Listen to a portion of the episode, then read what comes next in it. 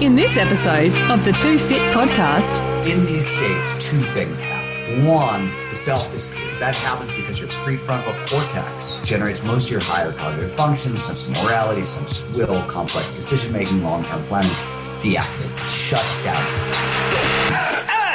are you ready to push the boundaries of performance mentally, physically, and everywhere in between? Welcome to the Two Fit podcast, where the two fit guys uncover the tips, tools, and tactics from elite performers in the fields of health, nutrition, athletics, and business that will set you up for success, deliver results, and help you on your journey to becoming too fit. Now, let's get started with your hosts, Jake and Josh, the two fit guys.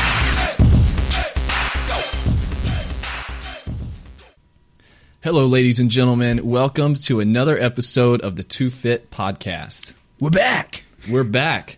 Better than ever, I hope. But today's guest was better than ever. This was on another level. Yeah, a little about him. I'm sure most of you've heard of him. If not, you're probably familiar with his work. He's already a New York Times bestseller, and he's about to do it again with his latest book, Stealing Fire. When you're in a high performance state, which you will learn about in this podcast, time simply just doesn't exist. It's because you're in the here and the now. You know, I think an underlying theme of what flow is and what he talks about, uh, it kept reminding me of the quote. It was even in uh, Dr. Alvin Brown's book. He talks about it about being in the present. That's the only time that you're actually ever happy. Mm-hmm. If you're living in the past and thinking about the past, you subconsciously feel regret, you know, for your past sins, whatever it might be. If you're looking to the future, you're constantly have anxiety. So the only time that you're truly happy is in the moment, in the present, in the deep now, as Steven calls it. Absolutely. It's great stuff. That is deep. It is deep. Wherever you are, be all there. That's right. Right? Steven's new book, Stealing Fire, which, if you're familiar with his work, this is just one of many great books. The other books he's come out with, Bold, Rise of Superman. This book, Stealing Fire, is kind of on the heels of The Rise of Superman. And it's an amazing read. He sent us a copy. We burned through it in a couple days to get ready for the podcast. And it is just loaded with information about flow states, the history, tons of research and hard data that um, really complements the book. Oh yeah, well. I think uh, I got a ton out of it. Just the book itself, even more out of this interview. So if you combine those two, you guys are going to be on fire. You're going to feel like you've actually stole fire. Very Pro- Promethean. Yeah, very Promethean. And I, we covered a lot of great techniques that are very applicable down to the nuts and bolts of what you can do at home.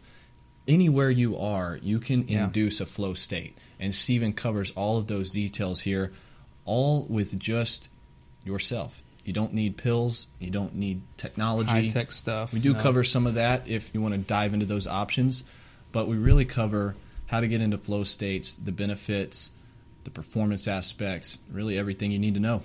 Yeah, so get your notebook ready.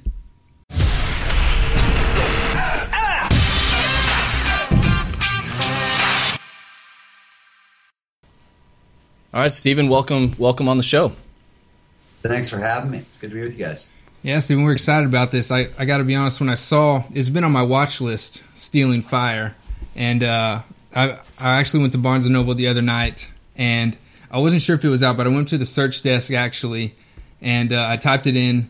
It said it was in the system. Then I go and look on the business profile section. Actually, was not there, but I go and ask the lady. She goes to the back. She's searching all around. She finally gets it. I'm just like, yes, and uh, end up spending all that night uh, thumbing through it and reading through it. I think it's a great read. I think people are going to get a whole lot out of it. But I want to know what's the inspiration behind it? Why does this book exist? You know, it uh coming out of Rise of Superman, which is my book about flow states or optimal states of performance, um, which was primarily focused on action adventure sport athletes. We had been doing, you know, that the Flow Genome Project, the organization where we study these states, we had been working with a lot of like top elite performing organizations, the military, top athletes, that sort of thing. But coming out of Rise, we found ourselves kind of all over the country Wall Street, tech, you know, Fortune 100 companies, tech firms, more military. Um, and it really didn't, wherever we went, first of all, to me, the fact that I'm getting to teach flow, which is an altered state of consciousness inside institutions in the establishment, it's a little peculiar. It's new, right? It strikes me as kind of a radical and really positive development. But everywhere we went, didn't matter. Uh, people would come up to us after the talks and say things like, "Oh, this flow stuff is great. I've been doing a little bit. I'm going to do a lot more. But what do you think about?" You know, we've taken everybody on silent meditation retreats, or we've got teams of engineers microdosing with psychedelics, or people are using alternative sexuality practice, practices to alter consciousness, or they're using technology to, you know, zap their brainwaves to alter, you know, everywhere we went. Like we were, like I was freaked out that we were talking about what altered state of consciousness and its impact on performance. And everywhere we went, people were using a kind of blizzard of these states um, to unlock performance is part A. So we noticed that. The other thing that we noticed is when I was mapping the research for Flow and working with Flow Genome Project and Jamie Wheal, my partner, we sort of had to do a giant diagram of everything that happens neurobiologically, so neurochemistry, neuroanatomy, neurophysiology, neuroelectricity, psychology, big math. and in doing it, it turned out to be something of a Rosetta Stone for all these states of consciousness. And what we've learned, um, not that this is new, 100 years ago, William James, Harvard psychologist, philosopher, said, hey, wait a minute. It looks like awe, meditative states, contemplative states, psychedelic states, flow states, sexuality trigger states, whatever. They look a lot like the same thing. We took a hundred year detour around this idea, but what we've learned in the past 10 years is neurobiologically, these are very similar states. The knobs and levers being tweaked in the brain are pretty much the same. There are slight differences for sure, um, but they're pretty much the same state. So what we started to realize is there was a giant revolution going on in people utilizing non-ordinary states of consciousness to massively uplevel performance. And because it was taking place in these disparate groups, and because most people don't know about the neurobiology, they don't realize these are the same things. Nobody was talking to each other, right? Flow was artists and athletes for the past hundred years. Meditative states was mostly saints and seekers. Right? Psychedelic states was hippies and ravers. None of these groups talked to each other. They didn't like each other. They didn't think about each other. And nobody definitely was talking to the Dave Asprey biohacking crowd. You know what I mean? Like none of these communicating with the Navy SEALs, and but they were all doing the same thing. And if you start working the numbers on it, looking at the looking at the amount of people involved, you're looking at a giant revolution that nobody's talking about. But if, if you know where to look, it's almost everywhere you look. So that's sort of the book came from. Oh my God, we got to tell people about this, and you know, figure out what it means. And, and more than anything, we lit out on a giant adventure to meet as many people um, as we possibly could who were doing this. And it took us, you know, deep into business. We were rich, with Richard Branson on Necker Island. It took us to the Googleplex. It took us to the Navy SEALs, and you know, it took us all over the place. Um, so that's what the book is. So that doesn't doesn't sound like work at all to me. oh. I have nothing to say. Just kidding. That sounds awesome. That sounds awesome. It was a lot of fun. Yeah, it was a lot. It was a lot of fun, and we met you know, fantastic people doing mind blowing cutting edge research along the way. Um, some of the stuff is so much farther along than you can possibly believe. That was that was the other thing, right? Like we uncovered four forces that are driving it forward, and it like very, very, very quickly. Did you find that through your research and, and being with all of these different groups, did you find, especially like in that endurance space or Wall Street, where they were performing these acts or these incredible feats of fitness or performance, mentally and physically, did you find that they truly didn't understand or recognize that they were chasing a flow state? It was just a byproduct of continuing to push the, the boundaries, and therefore, obviously, they were inducing these states, but they didn't really make the connection of this is why I continue to do it, this is why the boundaries kind of naturally continue to get pushed? It's a great question, and um, there's no one answer, right? Every every individual we met was very very different. Um, I will say, you know, Wall Street especially, but a couple other places, they they're really aware of what they're doing. There's high performance has been on Wall Street for a little while now, um, and they're they're really aware of, of, of what's going on in the tech community, um, you know, it depends on the technique. Meditation's obviously been there for a while. You know, things along those lines. Everybody knows they're going to Burning Man. You know, there's, so there, there's overlap. They know what those feelings are. Um, maybe the last couple pieces haven't gone into place. And then, you know, there are obviously, we've had the opportunity to, to be kind of in Europe, in Asia, all over the world.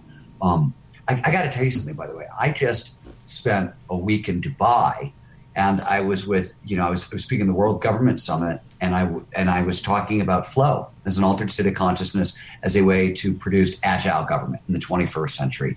And what I discovered is I have flow groupies over in the East. And they were very familiar with my work. Some of them, a lot of people come coming through Abundance or Bold and the work on innovation, but they, you know, Bold talked about flow and they kept going into Rise. And, you know, I was really shocked by how conversant people were in the topic.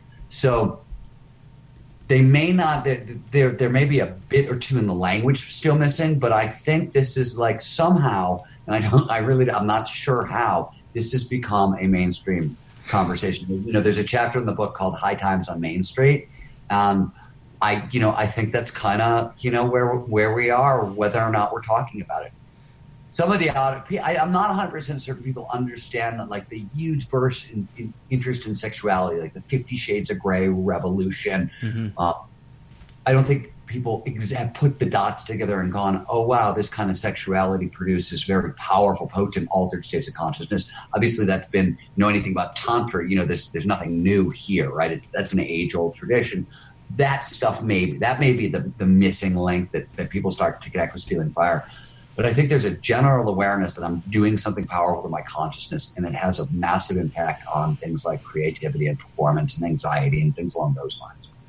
Yeah, a couple of the stats that just blew my mind was that financial study that y'all did that said this was a four trillion dollar industry. You know, and then you hear those quotes from people like Tim Ferriss who says every billionaire he knows in Silicon Valley is microdosing with some sort of you know psychedelic. Um, but I want to go back to some of that vocabulary you were talking about, just to define some terms for our listeners that maybe they're not familiar with flow or uh, ecstasy. So maybe just describe for us, you know, what is ecstasy and then uh, what that consists of. So uh, when we were trying to figure out what to call all this, right?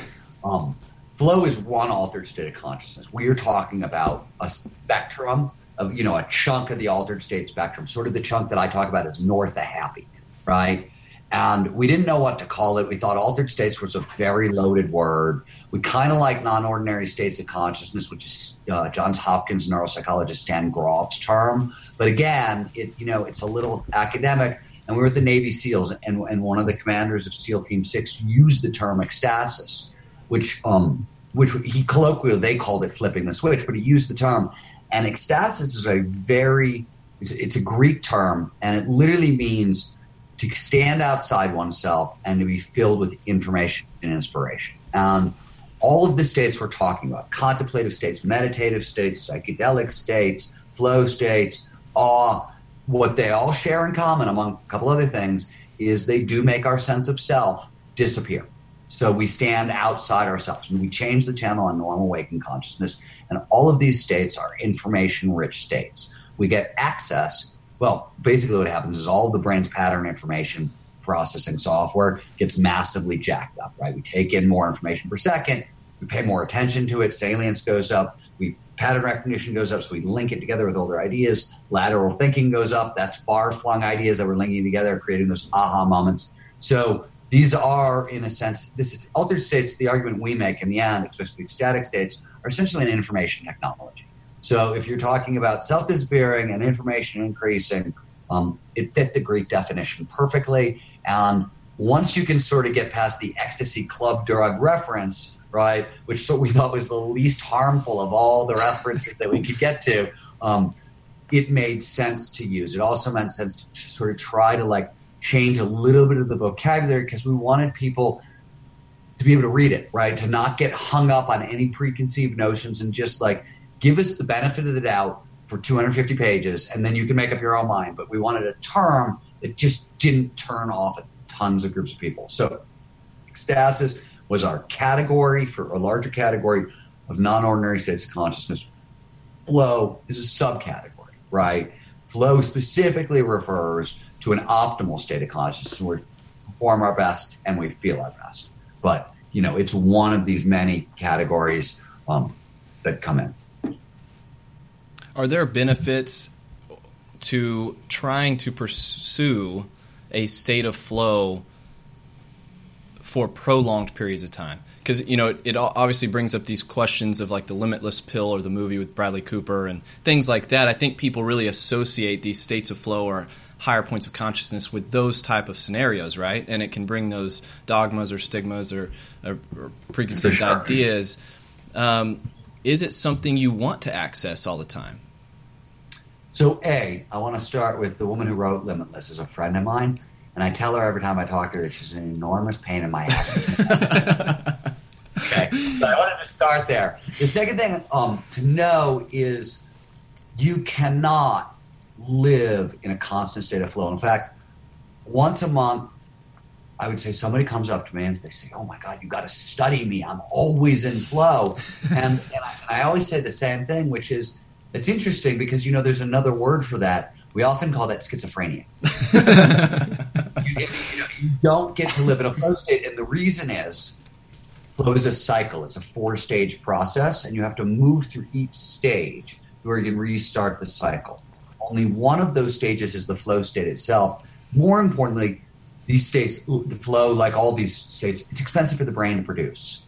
And so it requires energy, vitamins, minerals, sunlight, etc. You burn through that during the flow state, right? Flow is a big high. It tends to be followed by a low. That's because you've burned out all your feel good neurochemistry and you've exhausted your brain. And there's a recovery period on the back end, as with most of these states. So a permanent state of flow does not seem possible at all, nor is it beneficial. And one of the reasons I say that is just simply let's talk about flow, like all non ordinary states, has a huge impact on creativity.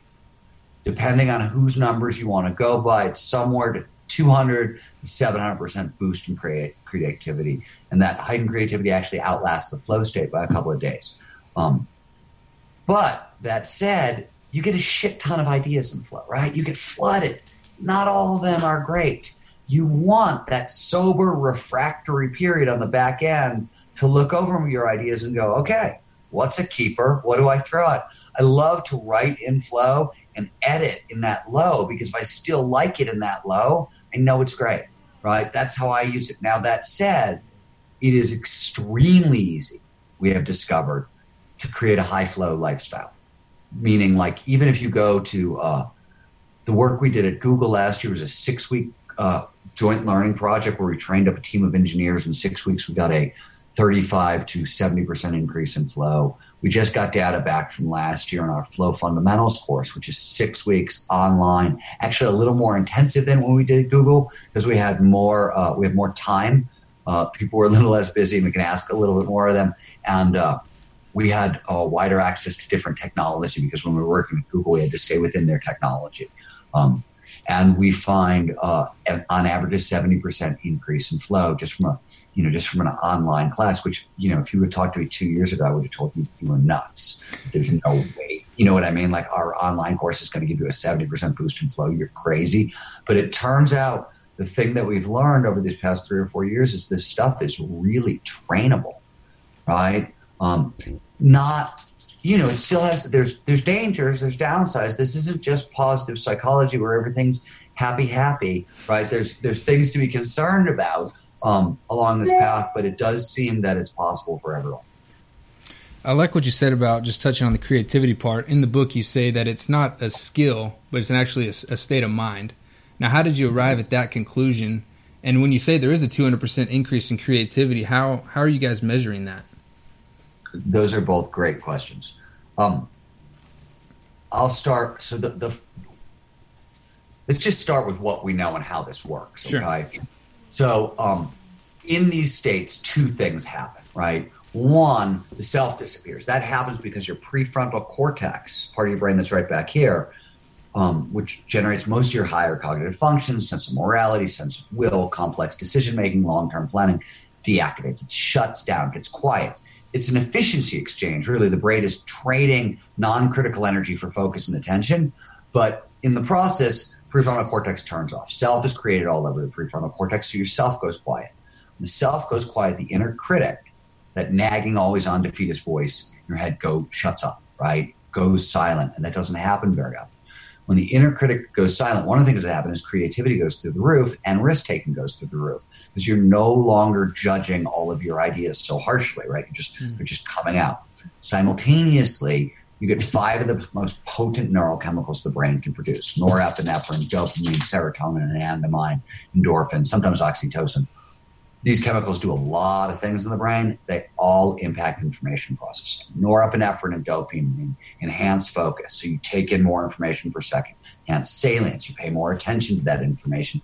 And they lower signal to noise ratios, so you make easier connections between ideas. Anandamide boosts lateral thinking and so forth. So all of these things sort of surround the creative process. Whatever, there's lots of different types of creativity, obviously, but under the hood, it's always a recombinatory process. It's new ideas coming in, bumping into old thoughts to create something like startling new. That's how it works every every place along the way. Um, and so these things are surrounded. So uh, to give you an example of how they measured it, and this is a, a really cool experiment was done at the University of Sydney. Um, they took a group of 46 people and they gave them uh, the classic test of creative problem solving, which is the nine dot problem. Connect nine dots with three lines in 10 minutes or less. Under normal conditions, less than 5% of the, the population pulls it off. And in that control, in their group, nobody did. They then took a different group. They used transcranial magnetic stimulation. They shot a weak magnetic pulse through people's prefrontal cortex he knocked it out and used a temporary 20 to 40 minute flow state. And they re-administered the same test. 46% solved the test in record time. So that's huge. Um, that's a huge. The uh, also, uh, if you look at James Fadiman's studies on microdosing in creatives, right, uh, which have been going on since the 60s, you know, sort of more off than on because there was a big period that was illegal. But but you know, he he started back then um, some of the early research, and he's continued. And uh, you know, for 50 years now, giving people subjective tests afterwards. How much of a boost in creativity do you see? 200% is the most common answer. So there's a lot of you know, there's a lot of different ways. We have uh, we've used subjective creativity questionnaires post. I'm working right now with uh, Scott Barry Kaufman at the University of Pennsylvania, a, a positive psychologist, and we're trying to get a very accurate kind of creativity metric. We're not we're not sure, but we won't release it on, on online because we we can get big data sets really fast. That's one of the things we've found. So even if it's a little bit of a squishy question, like how much of a boost in creativity did you notice when your consciousness was altered? If you get hundred thousand people to answer that question, you can sort of start to trust the answers. Sure. No, that's a great answer. It actually reminds me of uh, I brought this up to Josh earlier about this underground movement. I'm sure you're familiar with in the in the hip hop community and the rap community about this this purple drink, this lean, where it's a mix of you know codeine and cough syrup and sometimes candy or whatever else. But people these these rappers they only write their music when they're on that. You know, they say they're their most creative when they're under the influence. so that's it. Just kind of reminded me of that. Just people trying to be they're their most creative in those states. One thing I, I should mention, since you brought up hip hop, is uh, some of the earliest research into flow was done on rappers. Really? well, it's it's really you know they started with jazz musicians and it took them forever to figure out how do you put an instrument into an fMRI because you can't have any metal in there right? So they had to build a keyboard with no metal parts. At Johns Hopkins a guy named Charles Limb did this Johns Hopkins. And that was his first his second study was like fuck that. I don't want to do that again get rappers. They don't need anything, right? they were looking at their brains when they were, you know, rapping lyrics they knew, you know, Fear of Black Planet from the script or freestyling. Freestyling, obviously, producing way more flow versus, you know, and so they did imaging studies on rappers. It was, it was, I think, the second big group to get imaged. Wow, this is by no way an endorsement to start drinking purple drinks. no, but you know, it is whatever works. I mean, I, you know, I think that's part of the point of the book, though. Sure.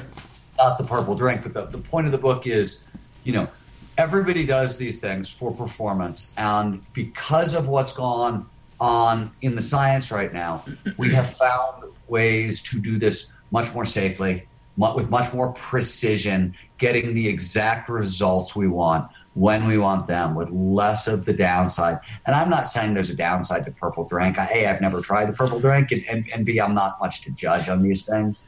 because um, I certainly tried plenty of other things. um, you know, but uh, um, I, I, you know, I, I, am glad that the information is out there at this point because we can start to make informed choices, uh, and you know, we could take at least we could take better risks, right? We can, right. or you know. Steven, I wanted to ask about uh, removing the self. This is talked a lot about in your books, and, and especially Stealing Fire, and a lot of in relation to mindfulness and meditation practice. But for people out there, what is the main purpose that we would want to remove the self in that moment, other than just this performance productivity enhancement? And what builds our self identity in the first place? Um, those are both great questions.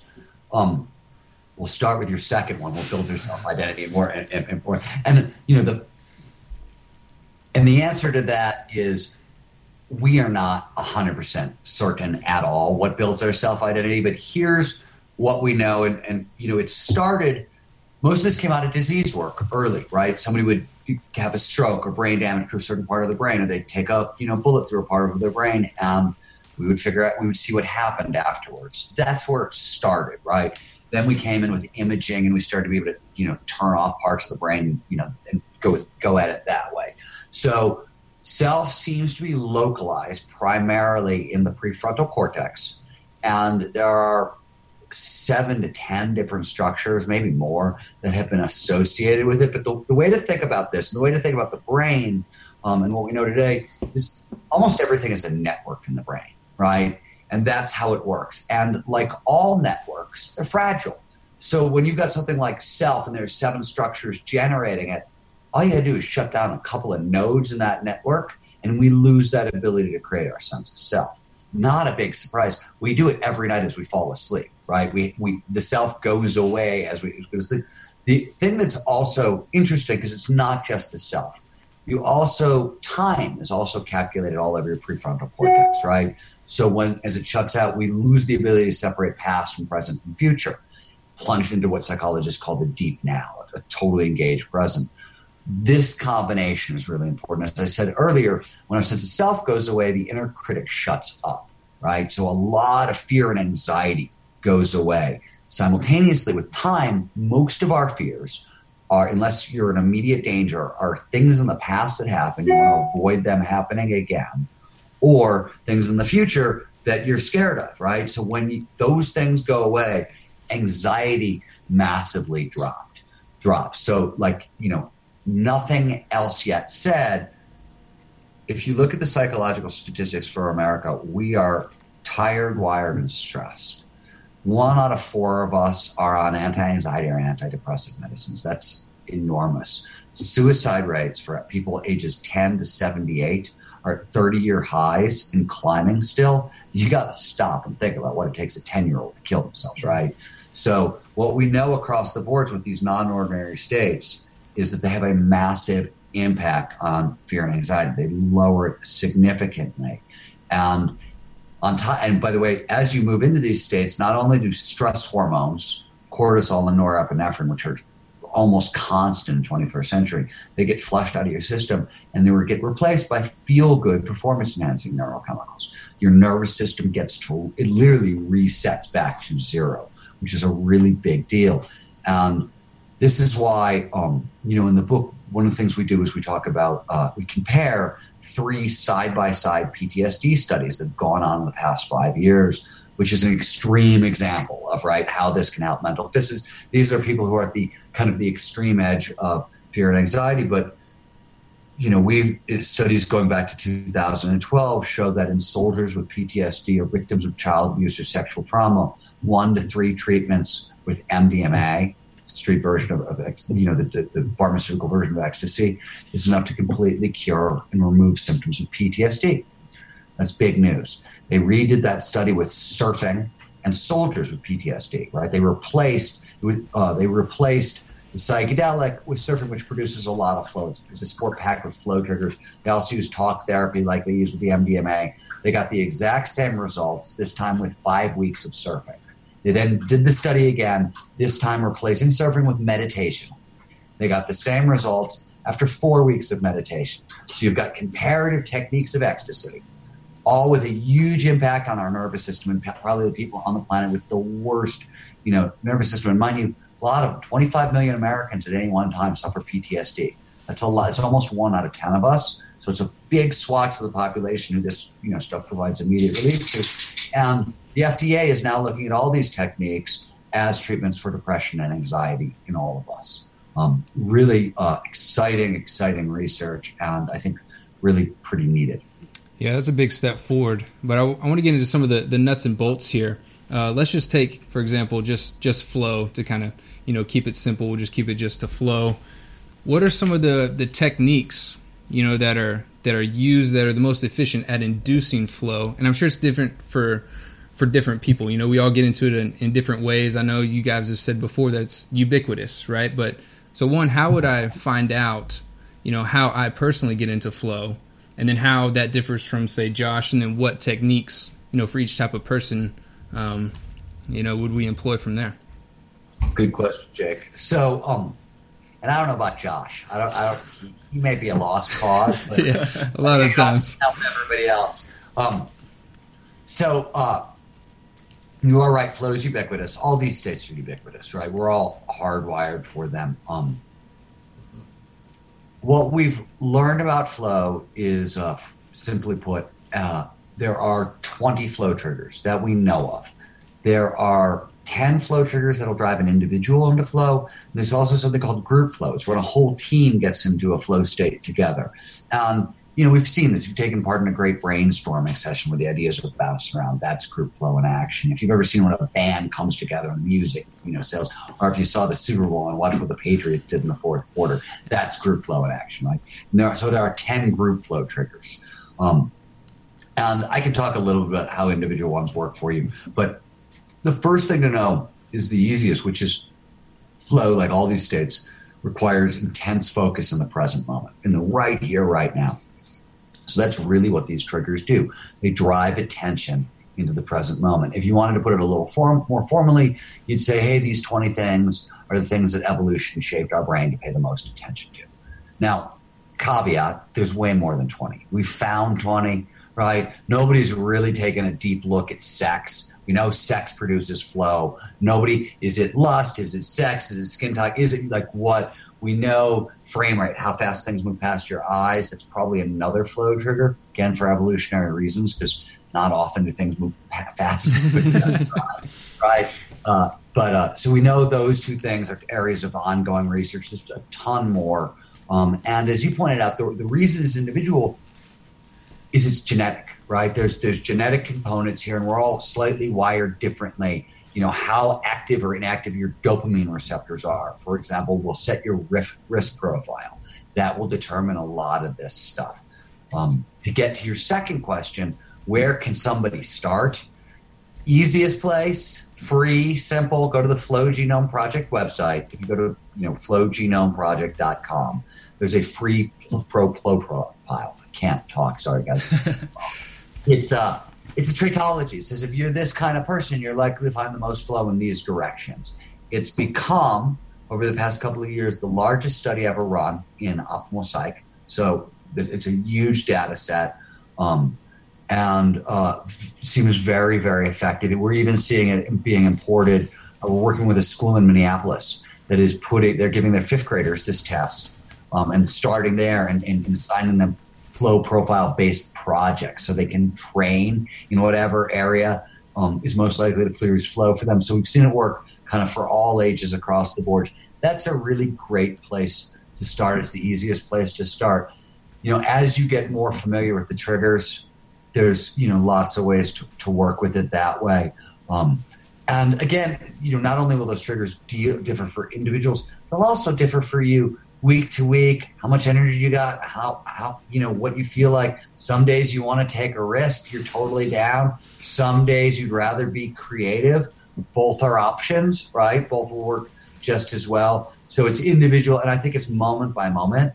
Um, and I, you know, the most important thing is there's no one way, right? There's no one path to greatness. So you got what's most important is figure you know figure out what's authentic what's real for you what works for you and run the experiment now steven when you say triggers are you referring to these triggers ranging from technology to physical. I mean, what what do these actual triggers kind of look like? So, uh, just a couple quick examples. We spent a lot of time studying action adventure sport athletes, um, both in Stealing Fire, there's some, and in Rise of Superman.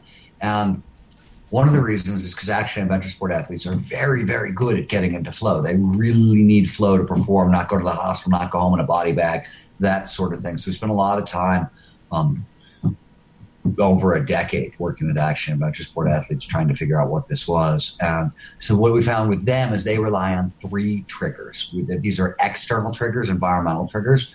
Um, the first, and we already mentioned, is high consequences. You know, flow follows focus, consequences catch our attention. The important thing to note is, well, the action adventure sport athletes rely on physical consequences, right? It doesn't matter. Social risk, emotional risk, intellectual risk, creative risk, all this stuff works just as well depending on your pleasure, right? You see a lot of sort of creative risk taking in coding. Coders get into flow all the time. It's very common, right?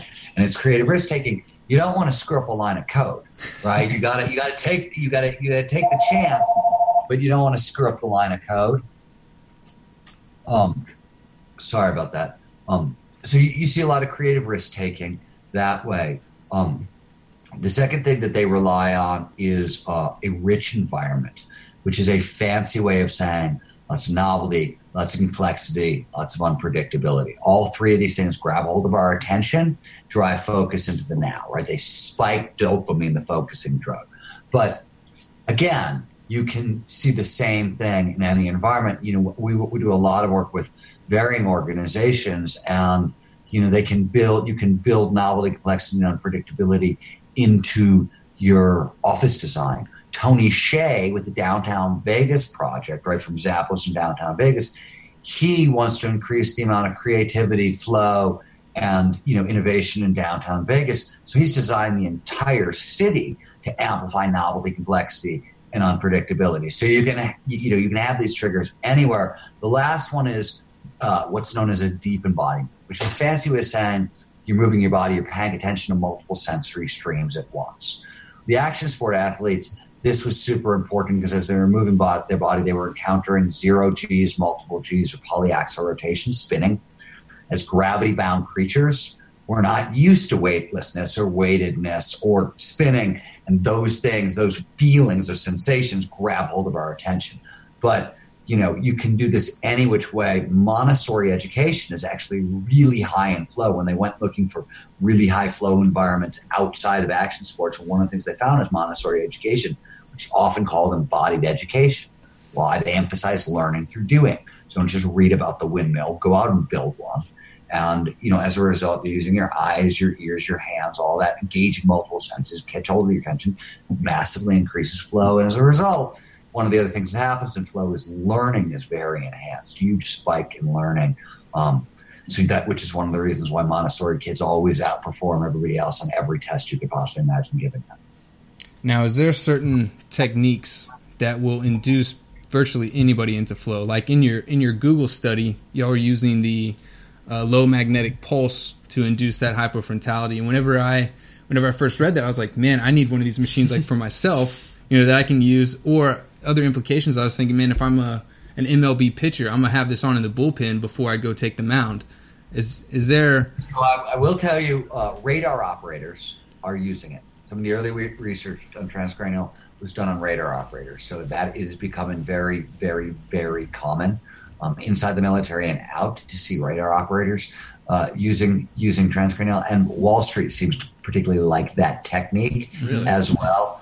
Um, Tim Ferriss once pointed out to me that um, you have to get it right. If you're trying this yourself, you have to get it right, or you can make yourself really stupid for a little while.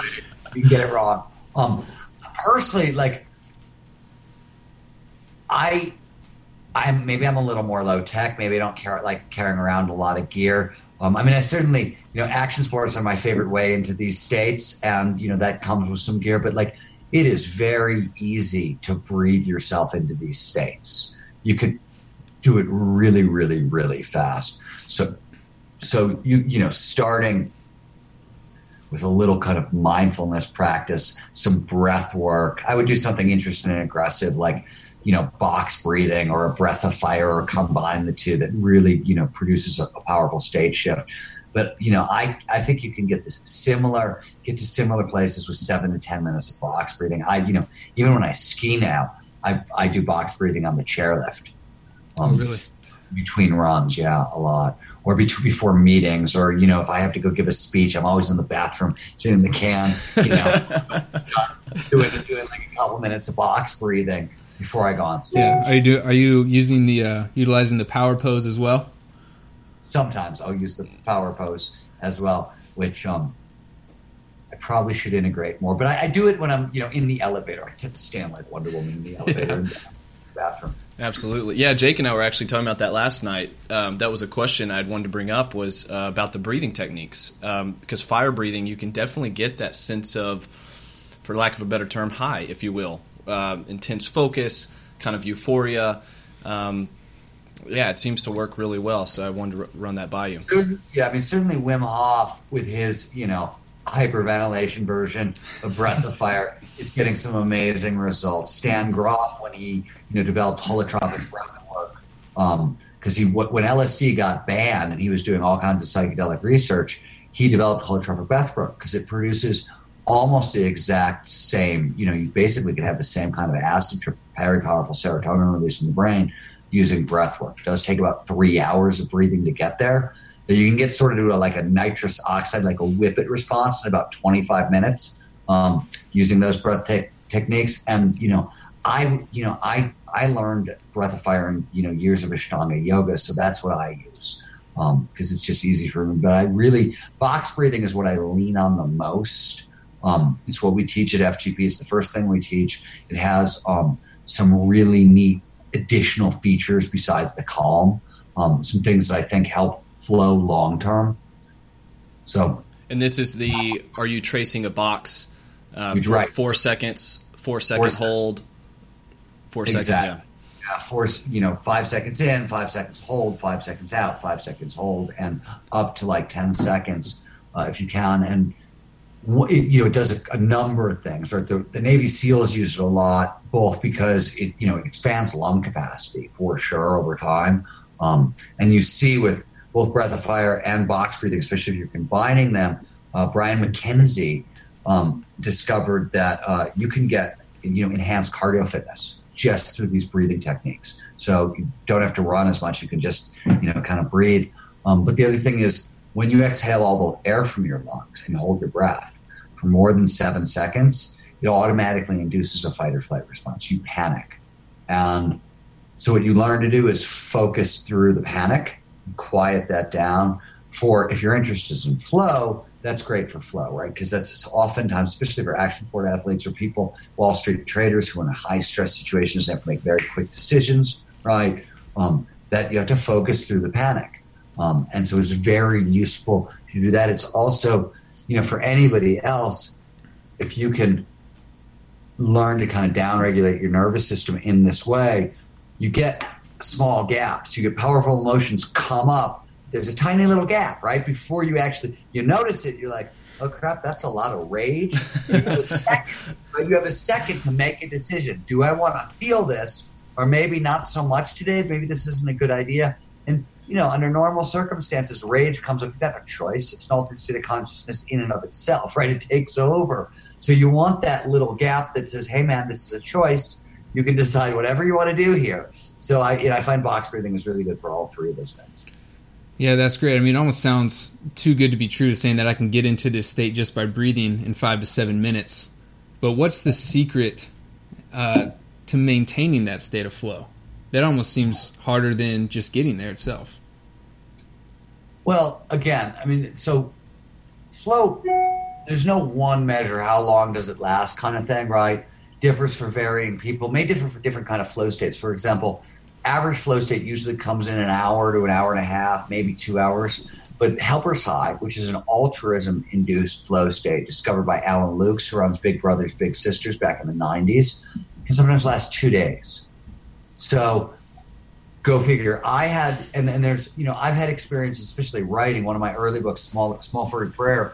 I wrote in a mostly nonstop two week flow state. I would pop out of it at the end of the day, eat my dinner, pass out, fall asleep, talk to my wife, you know, and come back, start working the next morning, and start writing and drop right back in and sustain. Or you see that with startups, right? Startup teams get they fall into group flow a lot, and they'll manage to sustain it for like the three months up to launch.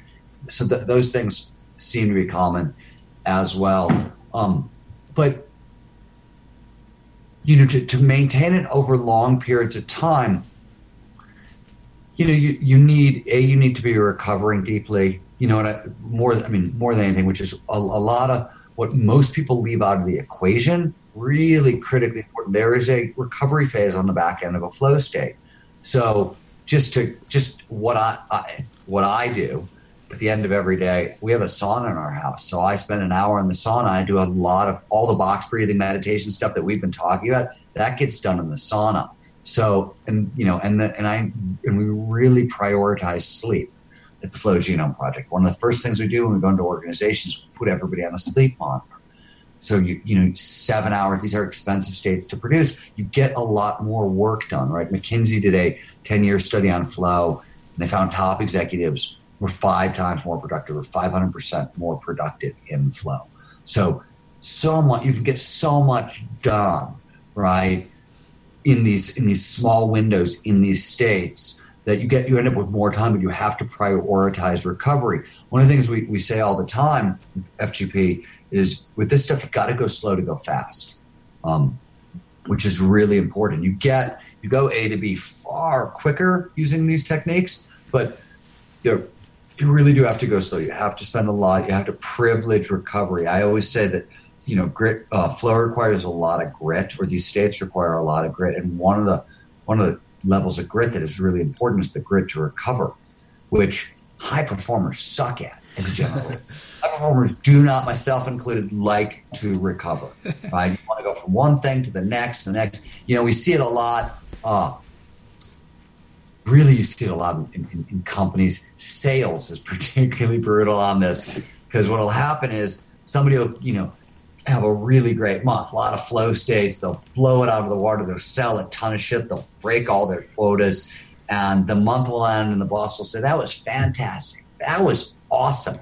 Now do it again in two weeks, and we're going to shrink your territory in half. Yeah that happens all the time. It happens, you know, in companies. People get through like an amazing project together, do a kick-ass job. Boss says, "That was amazing. That was kick-ass. Great job. Now I need you to do this project right now." There's there's no time for recovery, and usually because the next thing is more difficult, there's greater challenge, and the combination is deadly.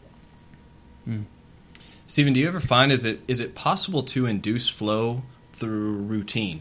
And I ask that from my competitive golf days the only coach I had was primarily a psychological coach. And there was very little work on the physical, golf swing, etc. And it was all focused on the mental, whether that was on the range or course practice. And it was all about the process and setting up the process so that you could shut it off and routine would take over. The golf swing didn't matter, nothing mattered. The state of your mind is all that mattered. And so, I have you had any experience with ha- being able to induce flow through these setup processes or routines? Yeah, it's a it's it's a great uh, it's a great question, and yes, um, there's there's been a lot of that. I you certainly it's important. One of the things that we talk about a lot is protecting the first ninety minutes of your day, for example, which is a very high flow time, and you want to use it for your your hardest task, whatever whatever you need most, and, and you know it sort of goes from there. But yeah, I think I think you want to make it as much your life as as as, as is possible steady and even and familiar and i know what i'm going to do i know what i'm going to do next um, so you can don't have to worry about it. You can take that stuff out of the picture. It's really useful. By the way you're not doing anything different in that question than what Google is doing when they provide people with free dry cleaning and rides to work and rides home on the weekends and to the rock concert and every and, the, and food and you know everything else. They're doing the same thing, right? They're to maximize flow. Every time the self has to come into the picture and do some thinking, right? You're knocking yourself farther from this state. So anything you can do to keep that portion of the brain shut down, very useful. That's good to know. And I know you guys kind of have cornered the market as far as you know flow goes and flow research and everything. So there might not be an answer to this question, but what's some of the worst advice that you hear being you know spewed out there about flow states, or maybe there's just misconceptions? That's a funny question. Um, yeah.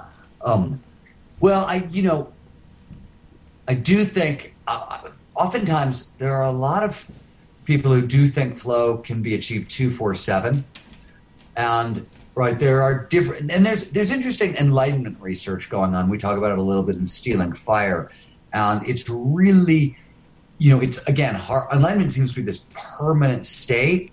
Um, but the more we look at it, the more it seems like what you've managed to do is retain the perspective you have in a non ordinary state during normal life, not the sensation.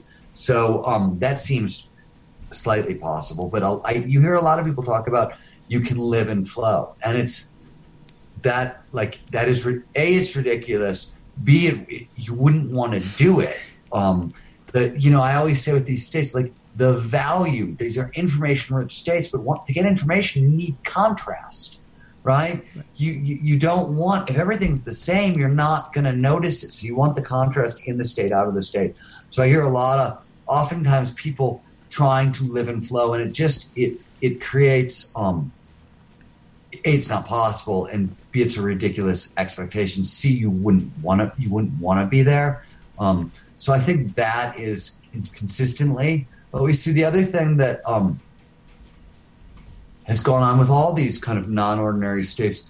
These are um, high energy states. There are consequences for playing with them, and even flow. And I see a lot of people kind of not taking the risk side of this. Right, big ups, huge boosts, creativity, learning, motivation, heal anxiety, heal trauma, magic wonder pill, fantastic. There are downsides. There are dark sides these states are very sticky, right? They can be addictive. They can cause you to think and think these things go wrong. In fact, stealing fire, we, you know, at the end of the book, we lay down four case studies for how these things go wrong consistently throughout history over and over and over again. Um, and, you know, people are still going to make those same mistakes. They're still going to go down those rabbit holes. Um, so, n- not thinking these things can be dangerous, you know, so not treating them with a lot of respect um, nobody would take, or very few people take drugs, psychedelics, for example, without a little bit that you, you treat that stuff with respect. You should have the same respect for meditation, for flow, for like they come with cautions, and you have to be an adult about this stuff, especially if you want to sustain it over time. Um, and the idea that this can be permanent that that to me is the yeah that to me is a is the big error. Right. And you kind of bring up there all, almost the nootropic category, which is becoming even more widespread and continued growth, and um, kind of fits in line with, I guess, our society of always reaching for that pill that's going to get me to this state um, when simple box breathing or binaural beats or anything like that uh, might do the job. Are there any other technology options that people that are readily accessible that people can tap into, yeah, like I mean, like a binaural beats or something like yeah. that? The, you know, we've done some work. Uh, Focus at Will and Brain FM both are uh, both are music, right? Both are are using sound to drive flow. Um, uh, both are getting amazing, amazing, amazing results. So those are neat techs, and we're seeing this develop more. I really personally, um, heart rate variability seems to be you know it's not it's not a single data point there's a lot of people make a mistake with heart rate variability and, and conflate it with flow or conflate it with these states it's not but it's a very good tool i love neural feedback and there are so many prosumer the muse headset i really like um, but there are so many prosumer devices out there right now and the real the, the important point is you want to mix and match you want to use a lot of stuff that's available to you. You want to run the experiment for yourself um, and figure out what really works for you. Personally, you know, a lot of a lot of people in the Flow Genome Project love the technology. They're really for it, and they get great results with neural feedback and brainwave entrainment and all this sort of stuff. I don't like any of it. It's not personally. I just I'm a low tech guy. I like to be able to do something like with just me and no, and nothing else. Um, so that's how I approach it because I want to be able to do it under any circumstances, wherever I am, whenever I am. You know, for no apparent good reason other than that's how I'm wired, right? Like, but everybody's different and i and you should you know really run different experiments. I i think the mis- and the mistake is um i have to get there right here right now today. This is this is a long practice. You know i do a lot of a lot of speaking corporations always want to know what are the three things we can do monday morning? Right? And you know absolutely i can give you three things to do monday morning but you're also going to have to do them Tuesday and Wednesday and Thursday and Friday and Saturday and Sunday and Monday and Tuesday, right? I mean, like, for sure, that's what matters. What matters is, you know, we um, we teach people to do a power hour of work at FGP, one hour a day, committed to sort of some of these practices, to the you know a limited set of these practices. But if you do it every day, you start to get results. But you want to keep doing it, like you don't. I mean. You, it doesn't it does it just doesn't make sense to stop you know what i mean? Like and it's you see a lot of that's the other you asked me about bad advice. Um, there's a lot of people who want us to get there now really fast okay go right ahead. It's it totally fine. I understand your impatience. I am i am deeply impatient myself and i absolutely sympathize but if you go slow to go fast you will go much farther faster reminds me a lot of one of the first meditations books I read, which was 10% Happier by Dan Harris. And it's just that constant practice. You know, it's a great book. Recommend to anybody out there interested in learning about mindfulness. But I wanted to ask you. You mentioned the, the heart rate variability, and that's something that's a tool we've used for years. And in fact, we had Jason Moore, the creator of Elite HRV, on the podcast a while back. Um, but I'm not very familiar on inducing flow states with HRV. Could you highlight a little bit some of those techniques or what they're actually doing?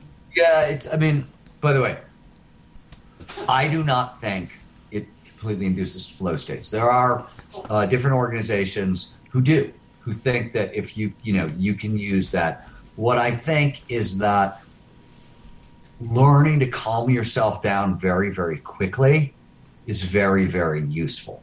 And I think if you use heart rate variability, which can calm you down, lower anxiety, right? You, you, there's a sweet spot for, for flow where anxiety, the quieter your anxiety is, the easier it's going to be to get to that sweet spot most of the time, provided you're paying some attention.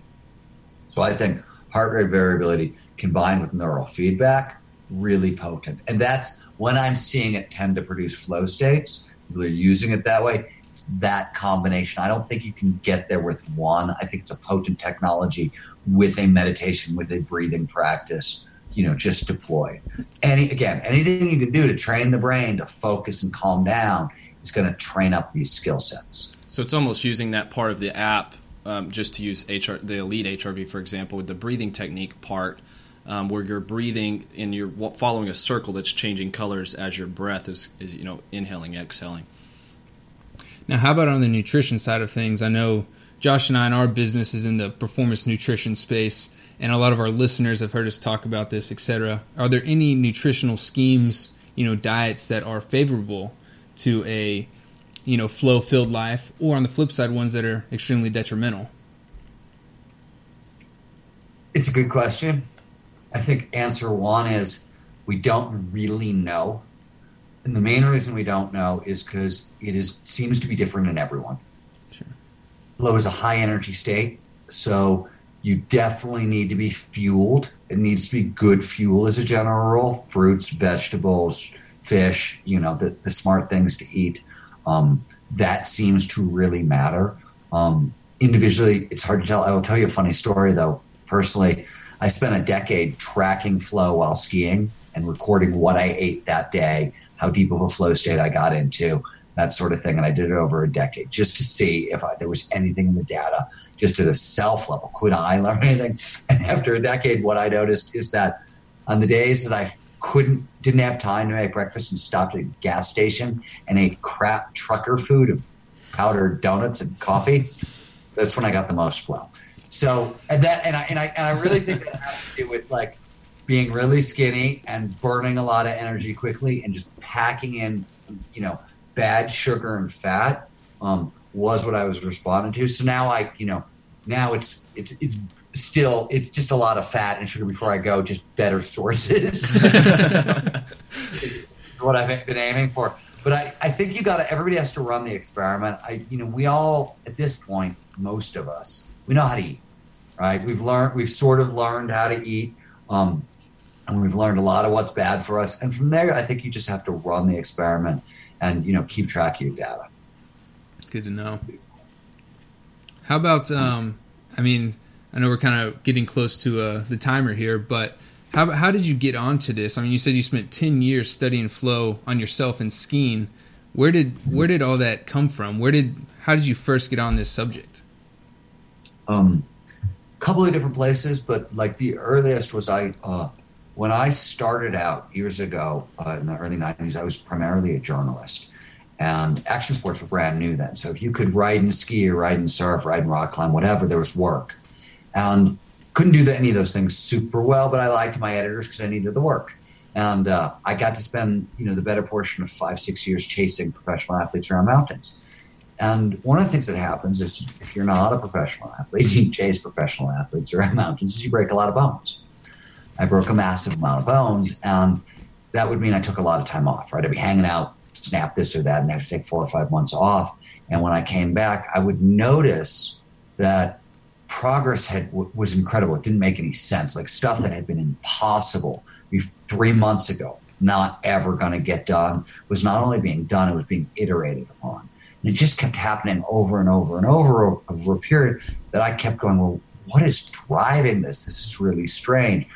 Over a period of time, I eventually figured out what this was and you know started researching it more formally but that's really where it started for me because I started to see what it was producing. You know, a level of a level of progress that didn't make any sense, especially as you know, as a science geek. It's like the, the, you know these guys are defying all the numbers, and you're talking about a group of people, you know, especially export athletes in the 1990s. This is a punk rock crowd. They don't have a ton of education. Nobody's got a lot of money, right? And nobody is following any high performance blueprint. They're living radically wild lives. So they'd be the last group of people you would suspect in the world of massive amounts of very quick improvement. So where was it coming from was a very valid and puzzling question. Good to know. Well, how, I I was reading. I think it was an Outside magazine. Um, somebody went through your, your fundamentals class there on the, the Flow Genome Project, and he was describing an assignment that you guys gave where you know you had him down two shots of espresso then two shots of vodka and then watch this really immersive video that he had to turn all the way up full screen full blast just super immersive. And i just wanted to know if maybe you could give you forgot the chocolate. The chocolate? oh i didn't i didn't remember the chocolate we also him eating a lot of chocolate a lot of chocolate yeah so one of the things that's that's important about this work is you need uh, what, what my partner Jamie Wheal likes to call cognitive literacy. It's really important, right? When working with non ordinary states of consciousness, flow or otherwise, to understand what these states feel like. And you need, like, we had to, you know, we had to get people legally into some kind of an altered state of consciousness just so they can start experiencing different states, right? One of the things that, that happens very frequently, flow or otherwise, is the first handful of times people get into these states, they're so powerful, right? There's no reference. They don't use them for high performance. They just they're, they're starstruck. You're just like looking around, going, "Oh my god, it's so neat, pretty, all the trees." Right? That's fine, but you want to learn to be familiar. You want to that wants to be a place that you live and can move around and can utilize, and that that takes some some awareness. So that was just that's an early exercise just to say, hey, here's here's a profound state change. And people have, you know, had alcohol before, they've had chocolate and espresso before. They may not have had all these things together, so it's a slightly different version. And that that was the point of that. It was also a point of you know teaching people that was a risk exercise as well. One, you know, when we when we do the flow genome project, we do that. This is from Flow Fundamentals we like to give people choices. You know, we're going to teach you how to use risk as a trigger. We're going to give you small, medium, large, right? Whatever level you're comfortable going at, you go. Um, and and I, that so that was woven in there as as as one option. But I saw it uh, show up in the outside article. I kind of cringed, right? I mean, I, like you had you had to mention that, right? Yeah. Like, Yeah. you're really to seem like fruitcake. There's no context, right? There's no nothing. Just like we made you do this, and but um, it does seem to be useful to people, right? To um, you can we can you know you come to one of our events. Usually, one of the things we do on the first day is take people through an hour long breathing protocol that starts you know with with box breathing, goes all the way up, you know through consciousness altering breathing into kind of sometimes nitric oxide breathing, where we're giving people essentially gas inside a whip, it's a laughing gas, what and using freehold breath driving practices at the same time. Um, the interesting thing is you can using breath of fire, if you do breath of fire for about 15, 20 minutes, you will produce a sensation in your brain that is exactly the same as what a whippet does. You'll get a nitric oxide release.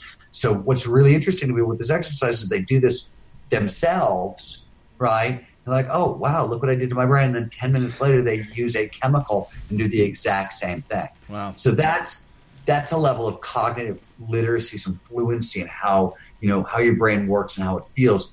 That is useful. Well, Steven, I know we'd really appreciate if you wouldn't mind passing along maybe a challenge to our listeners or some some resource kind of to get them down this path of reaching a flow state. Yeah. Maybe we'll just call it a medi- medium risk. Big big risk for this guy, but Well, you know, um, stealingfirebook.com, information wise, great, great place to start there. Um, and I don't know if I, the challenge to your listeners is um, learn, you know, learn more about how your brain works under the hood um, and how it makes you feel, right? Like that's, that's really the, a lot of the ball game is learning how to map states of consciousness and their feelings onto kind of what trigger that in me where did this come from how can i get more or less of it and that comes just through paying attention and trying to link those things together That's Awesome. great. We Good appreciate it. Before we let you go, we got to ask, how is the Chihuahua Ranch coming along? How is everything? the whole team's still there. Yeah, yeah, everybody, the Chihuahua, Rancho de Chihuahua is, is, is really, thank you. It's nice of you to ask. Um, it's great. Uh, it's our, uh, I think we're closing in on our, our 10 year anniversary this year. Um, Wow. I think we've helped about Congratulations.